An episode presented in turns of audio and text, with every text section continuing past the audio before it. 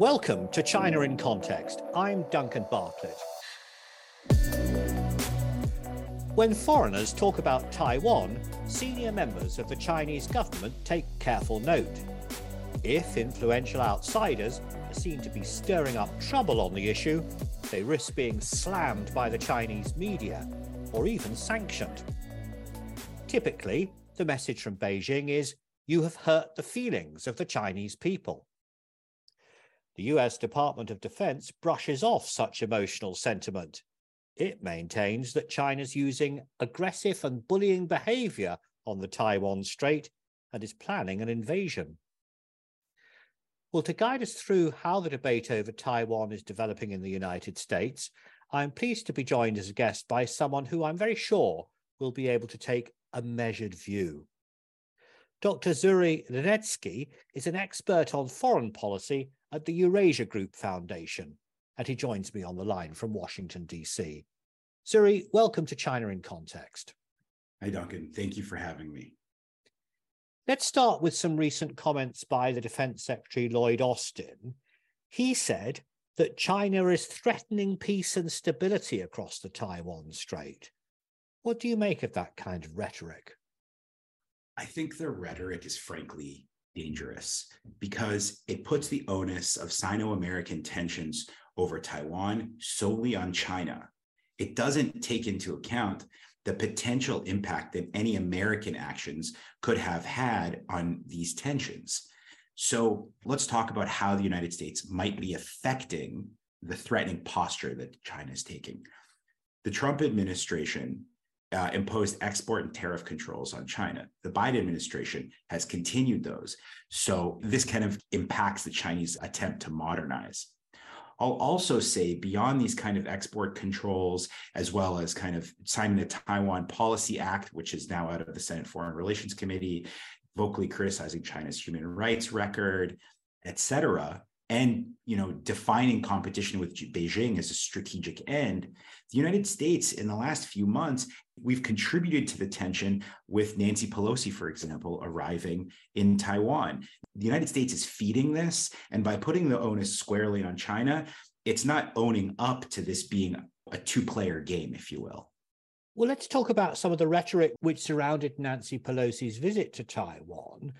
I mean, it was presented as being a visit by a representative of a multi-party democracy who wanted to express their support for another democracy which was under threat from a large autocracy, namely China.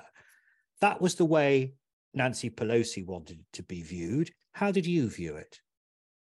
It was a troubling choice to make. Look, in the United States, I think that there was this push and pull. There was a tug of war between the White House and Nancy Pelosi that kind of played out in the media. Should she go? Shouldn't she go? As soon it was as it was announced, China kind of said, was saber rattling, if this happens, this will be a problem for us.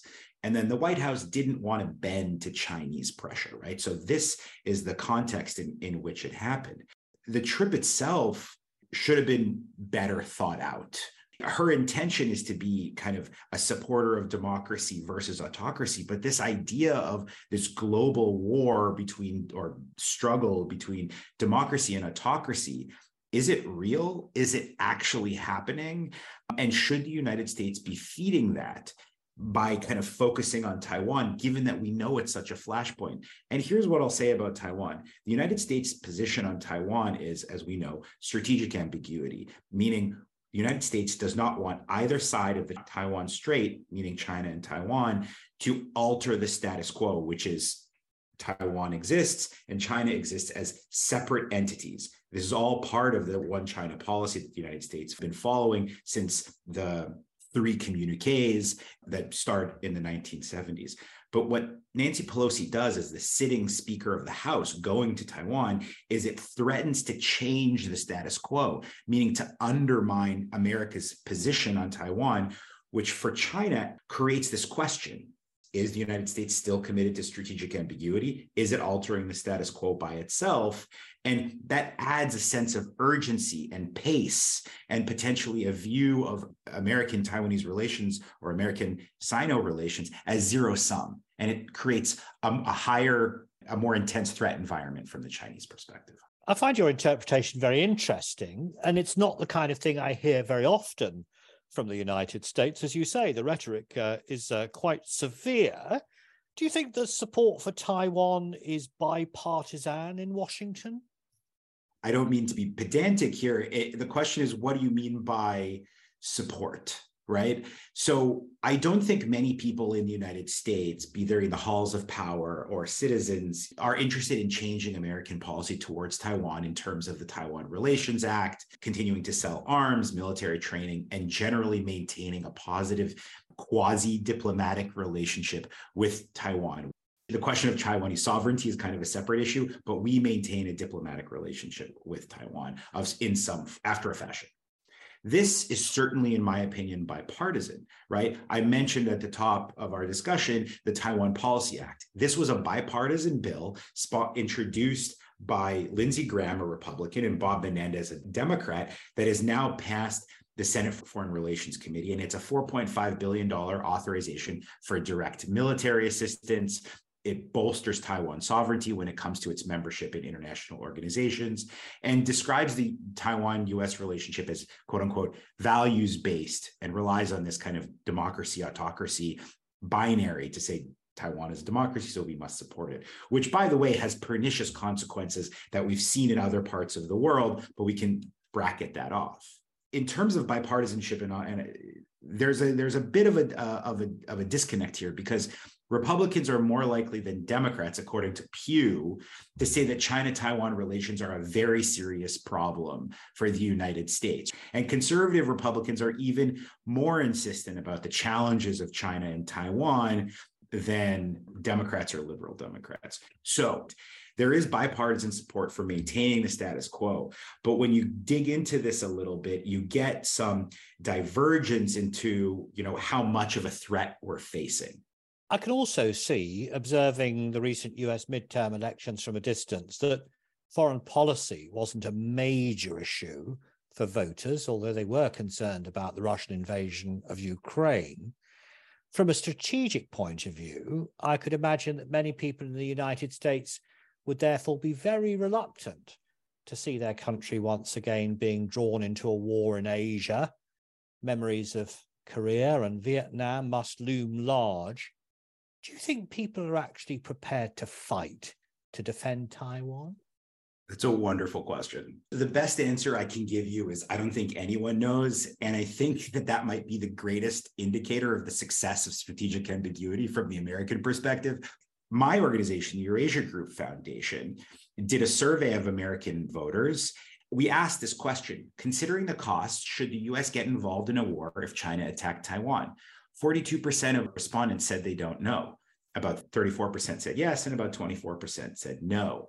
And in fact, we asked this question after Nancy Pelosi visited Taiwan. So I actually went back to last year's data, and fewer people said yes this year than last, that they would want to defend Taiwan. And the percentage of I don't knows went up. A lot of people don't know, or kind of don't have a strong opinion on what to do about Taiwan. I will say this, though. There is a strong constituency, and it's increasing over time, of Americans that are willing to put U S troops in places like Korea and Japan to kind of fend off the threat that China poses. So that might not be directly related to Taiwan, and more of a regional kind of threat to the Indo-Pacific. Amongst people that are thirty and older, over the last five years, a larger percentage, moving from about forty-four percent to about fifty-four percent this year, say that they would want to move American troops into the region. I will caveat that with one point. Young people in the United States, people between ages of eighteen and twenty-nine, about fifty-six percent of them reject the idea of putting more American troops in harm's way in the Indo-Pacific. This suggests to me that it's not at all clear what American voters think the United States should do in Taiwan or in the Indo-Pacific in general. Well, it reminds me of the phrase armchair generals, people who think that they can control troops by sitting in their armchairs while they're reading the paper or listening to the radio, but actually don't have to put their lives at risk on the front line of a battle. We know, don't we, from the twentieth Party Congress that Xi Jinping does have a plan to reunify Taiwan, as he puts it, with the People's Republic of China. Now, people in Taiwan say, let's not talk about reunification because this island, this group of islands, have never been part of communist China. So there's a, there's a whole debate about geography and sovereignty. But, you know, what do you think now about Beijing's timeline? Do you think reunification is something that China is aiming for? Uh, could it happen by twenty forty-nine? That's the centennial uh, of the founding of the People's Republic. I mean, I think the debate about the history of Taiwan is fascinating because from what I can tell, it became a flashpoint after the Japanese um, came to the island um, in, in the earlier part of the twentieth century. But again, not, not the focus of your question. Look, I think there's a number of factors about reunification.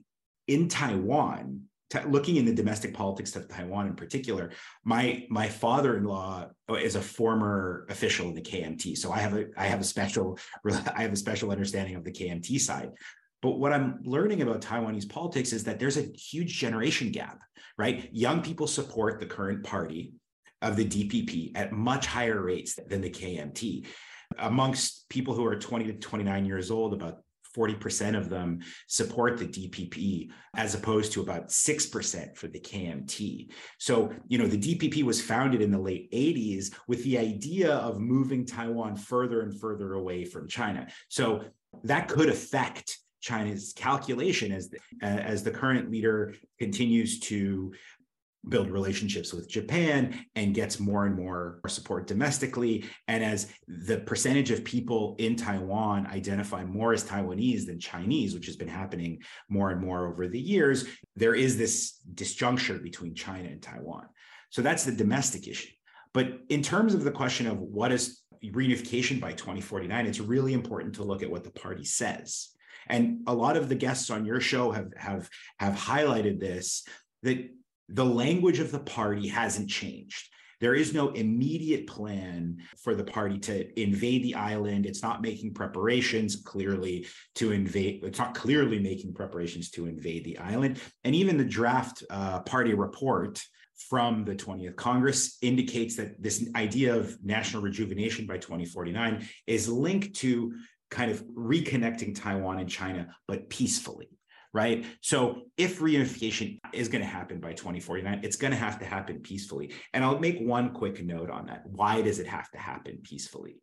Because Taiwan is a major player in the Chinese economy. This is, we're talking about two hundred billion dollars worth of trade between the island and China. Taiwan sits on three trillion dollars worth of shipping lanes.